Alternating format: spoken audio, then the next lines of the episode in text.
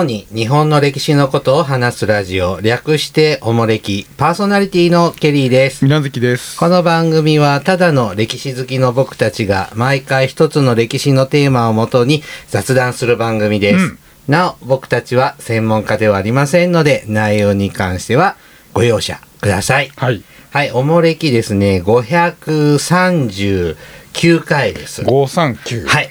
えーまずですね、はい業務連絡。業務連絡？はい。あのー東京集会の、うんおもれき東京集会の件なんですけれども、はいあの、たくさんの方にね、ごお申し込みいただいて、本当にありがとうございます。はいあ満員御礼で、感謝感謝で無事にございます。ありがとうございます。で、あのー X の、うん。X と E メールの方でね、はい。あの、申し込みとかしていただいたんですけども、うん。ちょっとそのいただいたメッセージ等がですね、うん。あのー僕のちょっと理解力の悪さもありまして、あの、僕が知りたいことと、はえっ、と、あ、あちらさんがおっしゃってることが、ちょっと噛み合わなくてですね。噛み合ってないうんあの、うんで、ちょっと何名かの方にですねあの、これって、こういうことでよかったですかとかそういう問い合わせの。メールやほメッセージう。を。送ってるんですけれども、あの、連絡がいただけなくって、いただけない。はい。うんえっ、と、12月、ちょっと収録的な話で言うと、12月の半ばうん現在で、ちょっとお返事がいただけてなくって、はい。あの一応お返事連絡うん。欲しいなと思いまして、うん。えっ、と、3名の方、はい。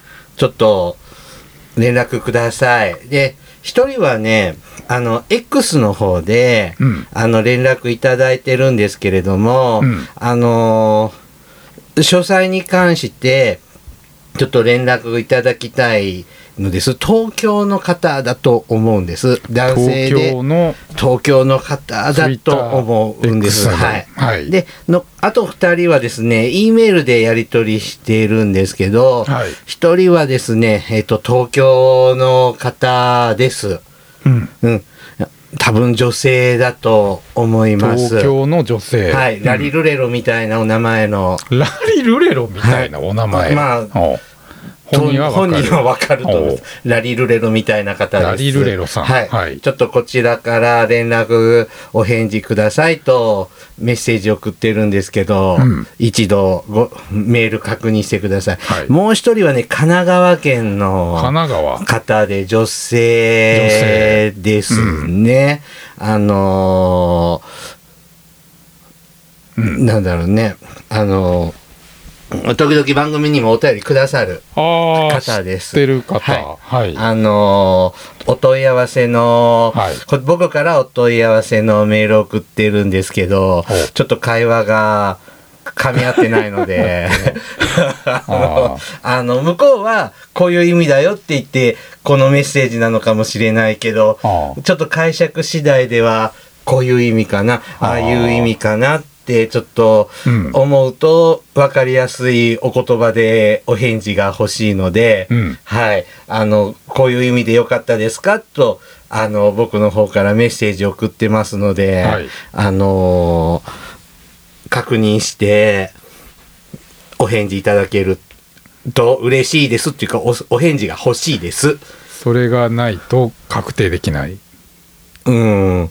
えーだから、ね、いや、こういうつもりだったのにって言ってあ、えー僕はこういうふうに解釈したから、受け付けてたよ、受け付けてないよってあると、やっぱり、当日、う嫌な、不快な思いさせてしまうと嫌なので、一応、ね、念のための確認取りたいんで、連絡が欲しいです。でそれ以外の人はちゃんともう、はいあの、はい。できてるわけですね。はいはいうんでできてる人はいいってことですね。はい。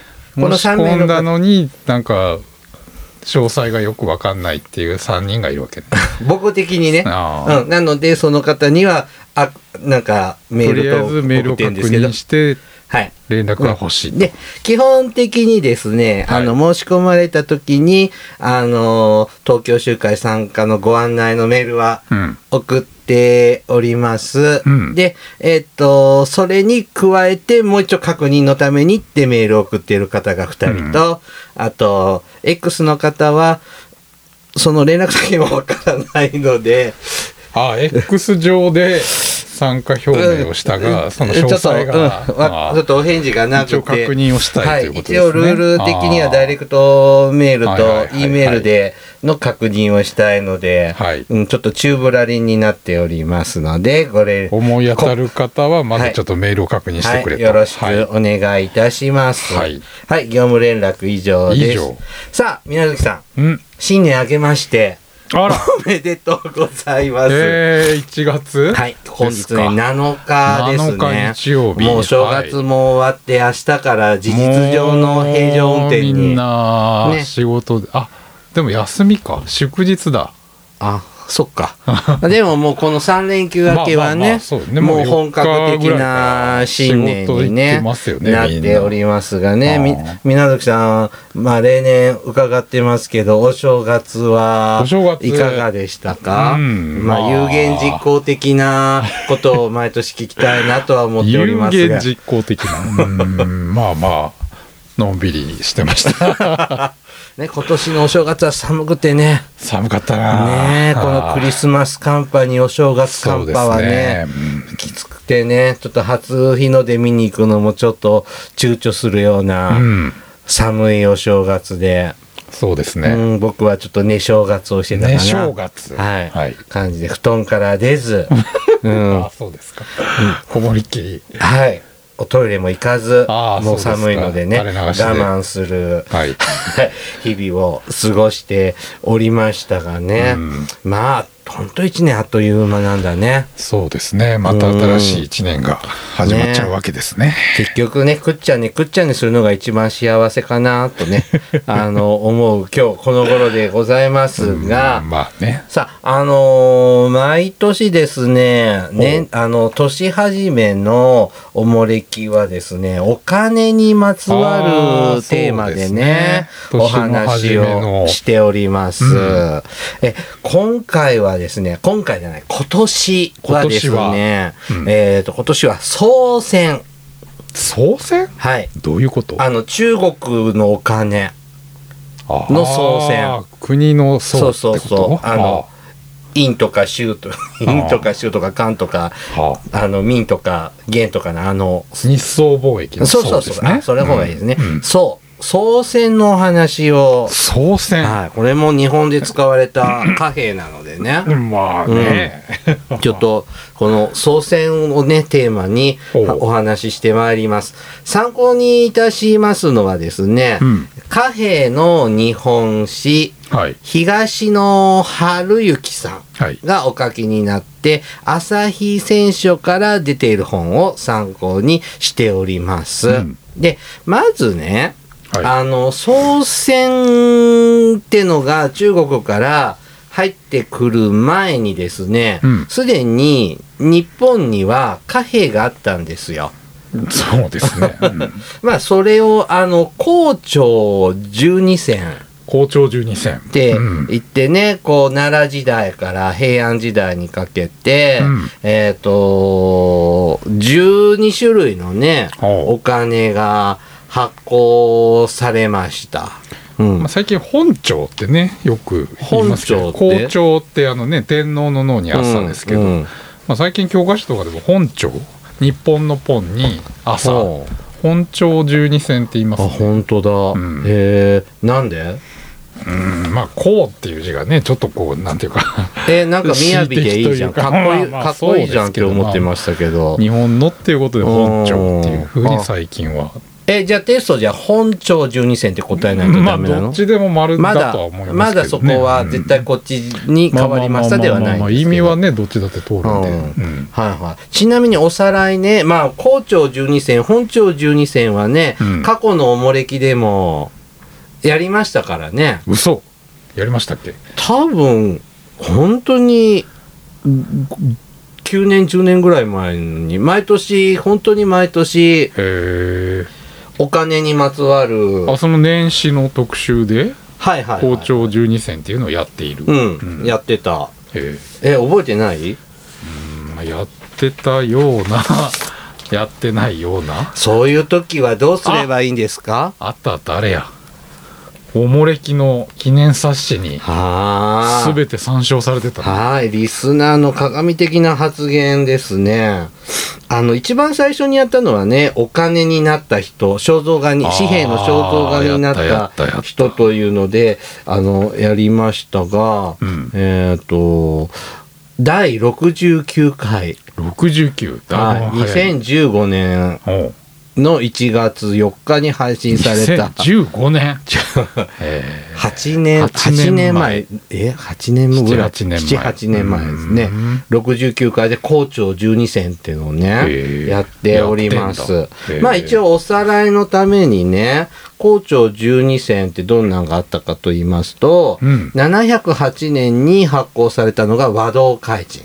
有名ですね。まあこれ去年ね、うんお正月特集でやりましたね。はいで、760年に万年通報。うん765年に神宮開放。はい796年、竜兵英法。うん竜、竜兵竜兵でいい？いいですよはい。うん818年、不樹新法。不樹新報600、じゃあごめんなさい、835年、うん上和商法。はい848年、長年大法。うん859年、上役新法。そうやね870年、上岸英法。はい890年、官票大法。うん907年、演技通報。うん958年、うんなんて読むんだっけこれ？権ですね。権限権限逮捕。権限逮捕これ12種類がね、うん。出たんですね。で、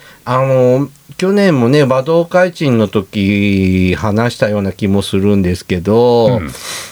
こんな、お今までお金なんてなかった社会から、うん。お金っていうのが使いましょうねって言って、あれやこれやってやってて、本当にこういうのってすんなり浸透するのかなみたいな感じで、僕もちょっとは思いながら話したような記憶があるんですけれども、うん。まあですね、やっぱこう、奈良時代に貨幣がこう、発行されてですね、うん。まあな、政府としては強制的にうん。流通させようとしましたので、うん。それなりにやっぱり貨幣っていうのは、く国中にうん。こう浸透していく、認識されていく。うん。うん、で、まあ、貨幣の持つ便利さうん。っていうのも、それなりにうん。認識っていうのはされてきたのかな。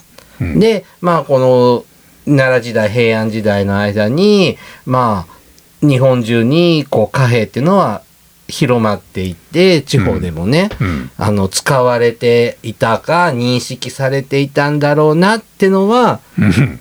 やっぱ分かってるんですよ。分かってる。はい。うん。で、この高長12選ね、うん。えーっと、もう北海道からうん。熊本までうん。出土しているんですよね。うん。全国各地で出てきています。うん。で、まあどういう形で見つかってるかというと、お墓、うん。骨壺うん。のこう副葬品として、うん。あと地鎮のため、はい。地鎮祭のね、はい。ための舞の下みたいみたいな感じでう、ん。あの、校長12選、本長12選っていうのが出土してるんです。うん。なので、すべてがこう、流通のために使用したとは言い難いんですけれども、まあそうですね使うために北海道から熊本まであったとは限らうないん、ね。うん今のお金の使い方をしてたのは限らな貨幣い。として使ったよりもまあさっき言ったようにちょっと宗教的な意味合いとか、まじない的なものにまあそういう中央の権威が発行したっていうのにまあ何らかのこうね価値というか権威っていうものを見出して、そういうものをまあ魔除け的に使ったりとかってことですよね。うん。なので、まあ、まあ、ともかく全国に一応は、うんまあね貨広まったかな。幣としてどの程度流通してたかっていうのはちょっとまあ別の話ですけど。なので、まあ、そういう意味で本当に北海道から九州まで出てるっていうのは、まあ一つ広がったのかなっていうのがわかりまあます。中国でもね出てますからね、和道会地なんか。あそうだね、うん。そういう話もしましたね、うん。あとね延暦19年、はい。西暦800年にですね、うん。時の政府はですね銭の築造を禁止する法令っていうのがね出されます。はい。えっ、と奈良時代はうん。お金をうん貯めなさいよみたいなこと奨励してませんでした？畜生女医令っていうのがねありましたね。それで位とか買えるんだもんね。そうそうお金を貯めればまあ異界をあげますよっていう。あれから100年近く経った西暦800年頃には、うん。逆に言ったらこう貯金ダメって。回らなくなっちゃうんでね、うん。流通しなくなっちゃうんで、あのねどうもね中央、うん。まあ都の方でね銭不足が発生してきたようです。うん。なのでそう溜め込むんじゃなく使いましょうと。ましょうと。まあ流今の通しろと、まあ、今の日本人もそうだよね、うん。貯蓄大貯金大好き日本人。1円玉とかってねそう言いますよね、みんな貯金箱に入れちゃうんでそうね。発行しても発行してもなんかなかなか回らないってうん。ね、使い勝手悪いもんね、うん。まあでもあのセルフレジで使うと楽しくない？1円玉ジャラジャラって入れると。まあね綺麗に消えていくと嬉しいですよね、まあともかくですね銭が不足してるってことは、うん。まあ一応それなりにうん、銭が流通している。まあまあだからその辺もやっぱり都の近くがそうなんでしょうね。だから全国的にっていうとまあちょっとまだ怪しい、うん都の周辺ではまあある程度認知されてたってことですよね。まあそれなりに行き渡っている、うん。使用が進んでいる、うん。まあちょっと僕らの感覚とはちょっと違うずれがあるかもしれないけど、うん。まあそれなりに。うん。なので逆に今度は貯金しましょうねって進める政策はかえってうん。邪魔なルールになってきたのかな。うそうですね。ん、だしまあその昔は貴族の人たちが使ってた銭うん。もやっぱり一般の人もそれなりにうん。使える使うようになっていたんでしょうねと、うん。うん、いうところですね。うん。でもう一つこう校長12選本庁12選が、うん。あのこう全国的に日本国内でこう浸透していったんだろうなって分かるものとして、えっと市中選うん偽金ですね。偽がね。はいうん偽金が横行していたそうです。うんこの奈良時代平安時代ね。うんでまあそれ偽金を作るってことは、銭にうん価値があるってことだよね。ああ、うん。まあそうやね。危ない橋を渡っても、うん。一応プラスになるっていう、うん、まあ目算があるわけですね。なのでそれだけ一般市民にもうん。にお金ってのがうん。銭ってのが価値があるものなんだって認識されていた証じゃないでしょうかねと。ああ偽造があるっていうことはってことね。うん。でまあ奈良から平安時代は土線を作る当時は銅銅のお金ですけども、うん。あこれを作ること自体すごい高度な技術が必要ですよね。そううん。なのでこの偽金を作れるって人は、うん。それなりの技術持っている人よね。ああまあその辺の一般人には無理でしょうね。うん。うん。なので偽金作って逮捕された人はですね、うん。処罰されず、うん。えーっと、今風に言うと、造船、造船じゃないや、えーっと、造幣局。造幣局で働かされたそうです。ああなるほどうね。ん。足かせに鈴をつけて逃げられないようにして、働かせたそうです。で今時のあれでねコンピューターのハッカーみたいな悪いハッカーを捕まえてこう逆にこっちこっちで利用してこう悪いやつにハッキングかけるみたいなね。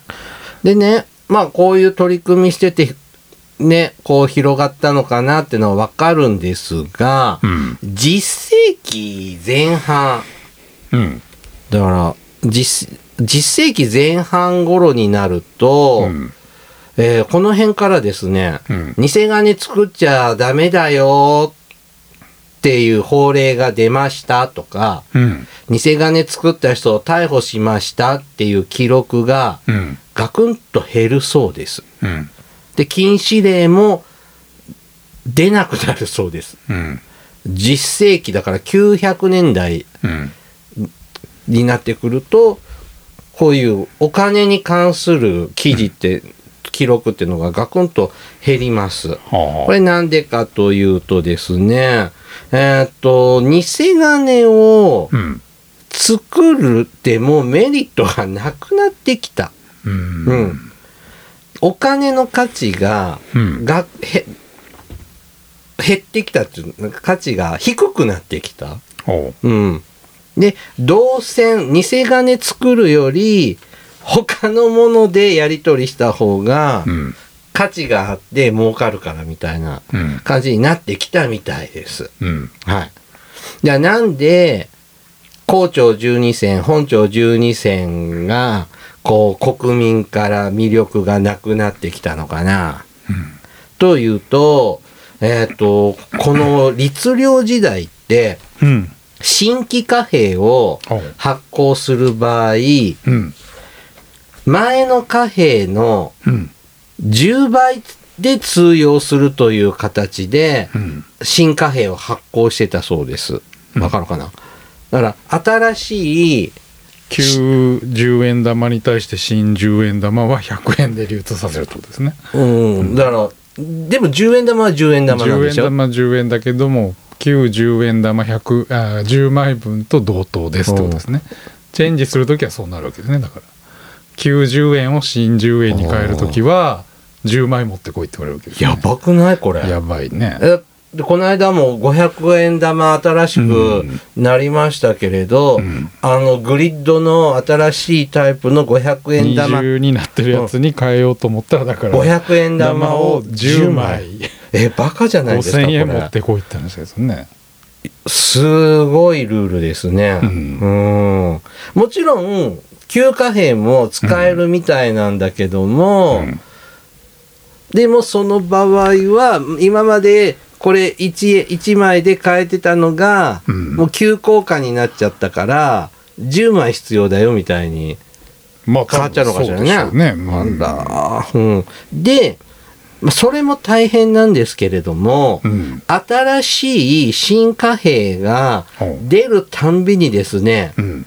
金属あれね銅線の貨金属幣のの材料ってことね、はい。うん。品質がですねうん出るたんびに品質が落ちてたそうです。うんうん。えっ、と、ちなみに、あのー新しい貨幣が、校長12戦、新しい貨幣が出るたんびに、うんえっ、と、形は小さく、大きさは小さくなって、うん重さは軽くなってうんいったそうです。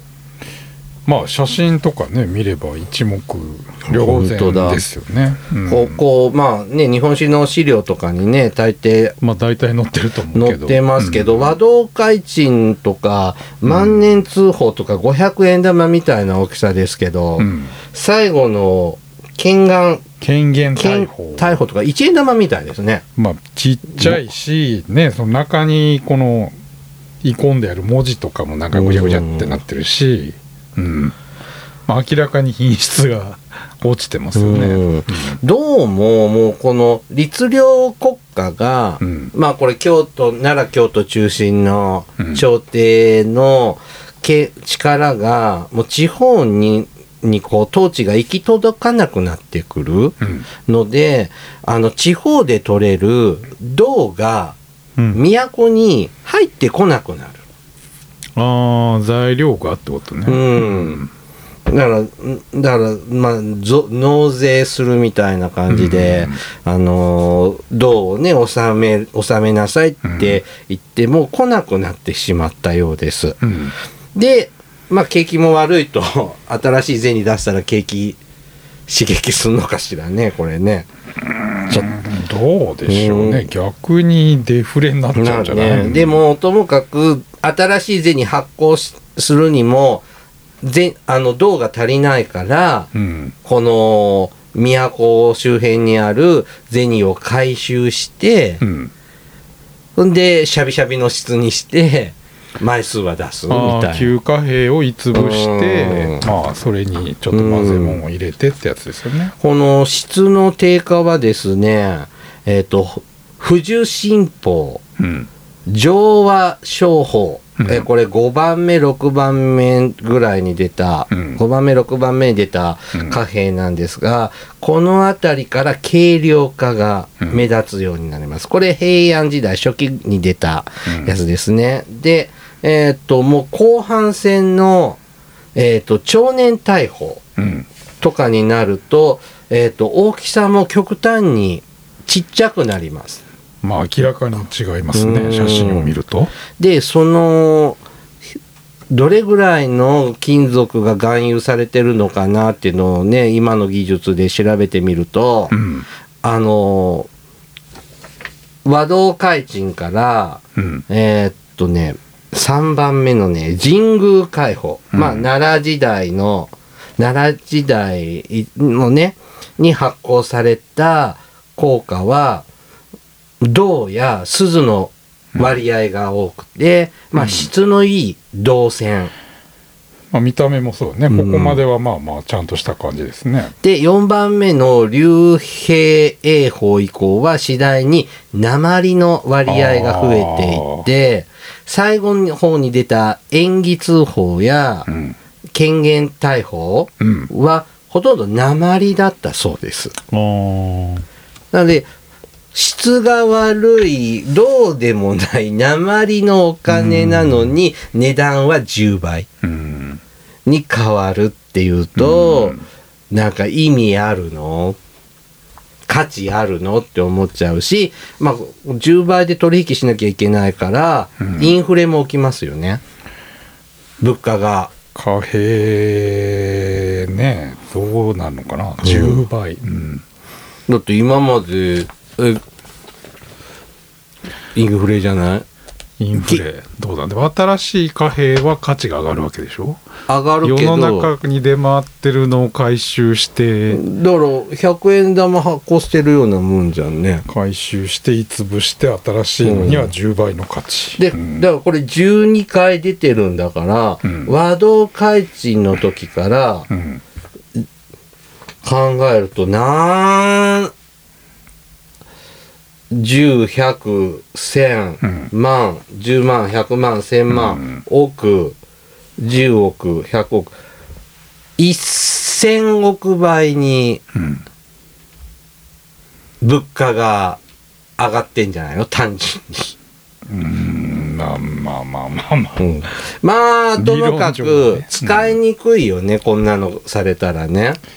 ね国家にとっては結局貨幣の価値が高い方がうまみはでかいわけじゃないですか、同じ1枚発行する手間をかけても、はい。それが100円で流通するよりうん1万円で流通してくれれば1万円が儲けになるわけですから、ね。まあでも国民はついていけてないので、そうですね、まあ。実態と合ってないししかも見た目はますます悪くなるのに価値を上げていくっていう、100円玉と1円玉のあのアルミ硬貨を100円ですって言われても、えーって思っちゃうよね。まあ、しかもねちょうどだからその律令制がずっと崩れていく時期で、中央の政府の権威っていうのがだんだん地方まで及ばなくなっていくのにそれを強制しようとするから、うんまあ当然実態の経済とだんだん合わなくなってくる、誰も使わないよねってなんで貨幣離れっていうのがね、起きてきます。うんはい。で、この貨幣の代わりに、今までこの高長12銭がうまく使われてた頃は、うんまあ、物の価値の尺度っていうのがお金でうん。成り立ってたんですが、うん。これがやっぱこの高長12銭信頼がなくなってくるので、うん。そうするとぶ物の価値の尺度となるのが米や絹に変わっていきます。うん。で実世紀の終わり頃まではなんかの支払いに関してね、うん。まあ、そういう記録もちらちらほら残ってるみたいで、うん。そういうのを見ると、まあ、支払いは銭かうん。米おで払われていたんですが11世紀以降になると、うん。米や絹で支払われるように変わっています。うん。だから西暦1000年代になると銭はあんまり使われなくなってる。うん。使う全く使われてないんでないことないんでしょうけれども、まあ主流なやり取りは米とか布製品で結局現物に戻っちゃったってことですよね。でそんな時に日本に入ってきたのが宋銭なんですよ。うんでまあこの奈良時代平安時代ってなってななったらやっぱそれなりに時代が下るにつれてやっぱ生産性って上がってきますよね。でまあ流通ってのも。物のってこと？物の銭じゃなくてね、うんうん。貨幣じゃごめんね。うん。世の中社会全体のそうそうそう。食料とか、まあ、物品のってことね。うん。現代とは比べ物にならないでしょうけれども、うん。奈良時代と比べると平安時代の方がうん。流通っていうのは増えてくる。うん。そうするとやっぱり貨幣っていうのはうん。便利だよね、使えた方が便利だよねっていうニーズはうん。高まるんですよ。うん。だけど政府が発行してる貨幣は質が悪すぎて信用できない、使いづらい。そうですね、まあ、まあそもそももうだから政府がそういう全国に流通させるだけの力っていうのもないですからね。新貨幣を律令性がなくなっても、うん。ね、石棺聖地の時期ですから、そこで北宋うんの銭が流通するようにななってきたんですって。うんまあこういう時代こういう流れになる前から宋銭ってのは日本に渡来はしていたんですけども、うんこの平安後期以降にこうこ日本国内での貨幣の需要の高まりとあと中国宋で作られた銅銭が良質質が良くって大量に供給することが可能だったんです。なので、こう、日本で使われるようになってきます。えっ、と、すまあ、古銭ってね、こんな高長十二銭とか、今、コインコレクター的にはなかなかいい値段で、あーこういうお金を、うん。今の？うん。骨董的価そう値でってこと？そうそう。で、ん。まあまあ、それなりなんですけど、どうなんでしょうな、うん。宋銭はですね、まあ800年から1000年ぐらい前の昔の貨幣なんですけど、うん。あまりに大量に残っているため、あまりですね、骨董価値がないみたい骨です。董。価値はまあうん。うん。ちなみにね、えっ、と、す1078年にうん発行さ、宋で発行された貨幣に、ほう。元、なんだろう、元宝通原宝宝かな、うん。えっ、と、元気の元に豊かって書いて、元宝通宝っていうのがあるんですが、これはですね、毎年600万元鋳造されていたそうです。えっ、とね、1078年から1085年の7年間鋳造されてた、使われてたんですね。ちょうど、鎌、源平合戦の頃だね。あ、違うか。違うわ。それは1100だから陰世紀からまあ平家政権の時代でしょうね。うんうんえ、1080、1078からやったから100年。ん ?100 年元宝通宝は1078年からおう1085年だから、うん。まだ平安時代だよね。陰性は始まってくるのかな。陰世はやってる。平家政権は、平治政権は1100年代だよね。清盛が太政大臣が1167年か。じゃあもうちょっとやっぱり陰世の真ん中ぐらいですかね。始まってきた頃ですね石。棺政治の終わりからまあ、陰世紀かな。なる頃に、うん中国では毎年600万元。うん。これは毎年60億枚うん。鋳造されていたそうです。うん。で、60億枚ってすごいね。まあそうですね、うん今みたいに機械じゃない一個一個ね鋳造してやってるわけですからそれでこれだけの発酵枚数っていうのはすごいよね。この元宝通宝、元宝通宝はですね、こんだけたたくさん使われててもう西はですねアフリカ東海岸うん。西アジアインド東南アジア。うん。で東は朝鮮半島日本でも流通していました、うん。だからもう世界中ヨーロッパ以外世界中ヨーロッパとアメリカ抜いたら世界中で通用してた。まあ、まだ中国に宋っていう、ね、統一国家ができてその力によってこれだけの枚数を発行して国内はもちろんこうやってその周辺国にも流通させるだけの力と、まあ、権威があったってことですね。で日本はですねこのお金の主要輸入国うんだったんですって、うんだから日本はこの総選輸入しまくってたみたいですね。こうやってですね、えー特に鎌倉時代以降になってくると基本的な貨幣っていうのは総選うんが使われるようになっていくそうです。で、その後ですね、どのように流通されしていたかとかっていうのは、ちょっと次回、紹介します。で日本ってね自前の貨幣がこの後ずっとないわけですよね。基本的にうん。800年ぐらい。秀吉の時代とかになってやっと統一をねされてから伝承小判とか大判とかああいうのが出るわけですからこの関係外国の貨幣を使ってこうずっと貨幣経済が発展していくっていうまあ不思議な変わってるね。世界的に見ても確かに珍しいケースですよね。この後どうなっていくかはまた次回。うん紹介いたしますね。はい、では、お便りいきます。手紙、はい。うん、えー、椿ライドウさんからいただきました。はいケリーさん、みなずきさん、海坊主さん、こんにちは。戦争と障害者、少尉軍人編を聞きました。うんそこで思い出したのですが、数ヶ月前に、えっ、と、これ8、23年の8月の末にいただいているお便りなんですが、はい。えっ、と、数ヶ月前だから、春ぐらい、去年の春ぐらいなのかな？4月の数ヶ月前ね、うん。数ヶ月前に落語家の春風亭流昇師匠。流昇はい、の本を読みました。うん。彼は太平洋戦争当時陸軍伍長でしたが、鉄鉄器の機銃奏者をうん。受け、手指を数本欠損し、うん。以後軍籍を外れ中国大陸で陸軍病院を転々としたそうです。うん。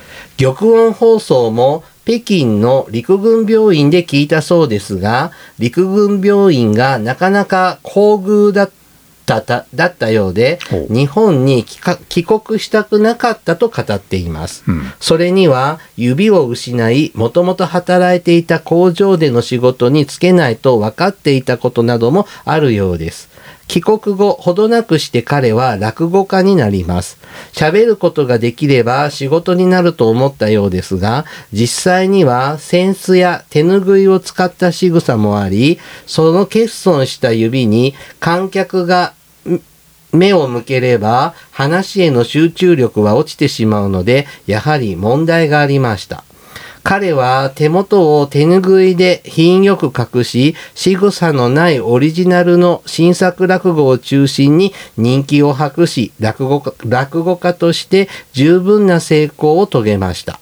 ちなみに、テレビ番組、笑点で司会を務める春風亭昇太さんの師匠にあたる人物です。はい戦地を体験し、かつ、負傷した人の話は何とも言えないものがありました。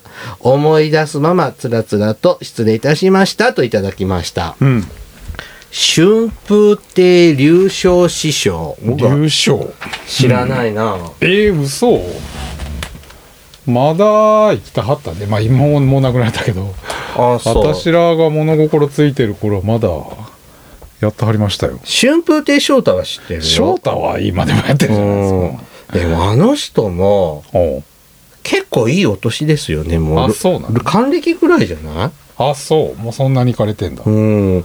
僕ね、ケリーさん地方の、ほ昔ね、ケリーさん地方のローカル番組でレギュラー持ってう。て、印象に残ってる。なんかちょっと眼鏡かけた馬面の人みたいな。馬面のああで今やあれだよね『笑点』の司会者司会ですよね。歌丸さんの後継いでねうんうん、だあの『笑点』のあの大喜利コーナーのとこはうん。最近までかなり老人ホームレベルな ね、まあ方たちだよね。ここしばらくでなんか一気に若返りましたね。うん。うん。一之輔さんとかね出てるね、うん。一之輔さんは日曜の朝 FM でラジオ番組持ってるのでよく聞いてる。それケリーさんシティでしょ？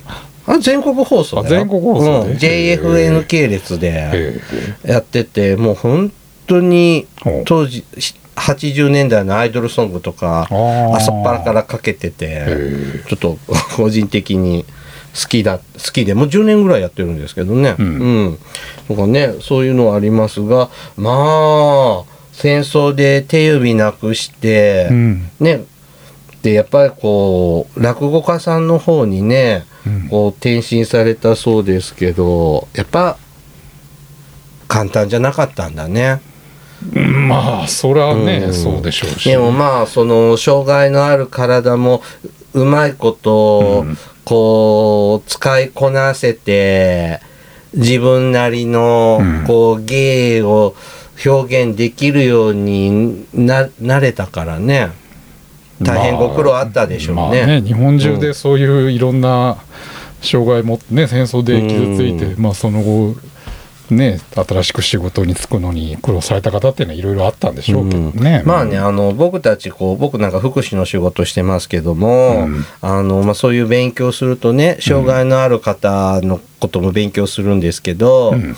あのまあず例えば僕らみ僕たちみたいなこういわゆる健常者って言いますけども、うん。こうね、特に障害のない人がうん。交通事故や病気とかで突然障害のある体になっちゃった。あー。ね。でいきなりまあこんな体になっちまったけどまあいいかとは正直思えないじゃないですそか。ね。まあ、うん。後天的にそうなったらなかなかそれはね,、まあね度合いもあるけどね。もちろんね。うでまあえー、僕障害のある体になっちゃったのってこうびっくりしてから、うん。まあそれなりの心の過程があってまあまあねまあなんとかやっていけるかなって思えるまでのプロセスっていうのがね、うん。あるんですよね、うん。まあ、教科書的にはねちょっとずつ一歩ずつ進むみたいなうん。感じの表現になるけど、まあ一歩進んで二歩下がることもあれば、うん。三歩進んで二歩戻ることも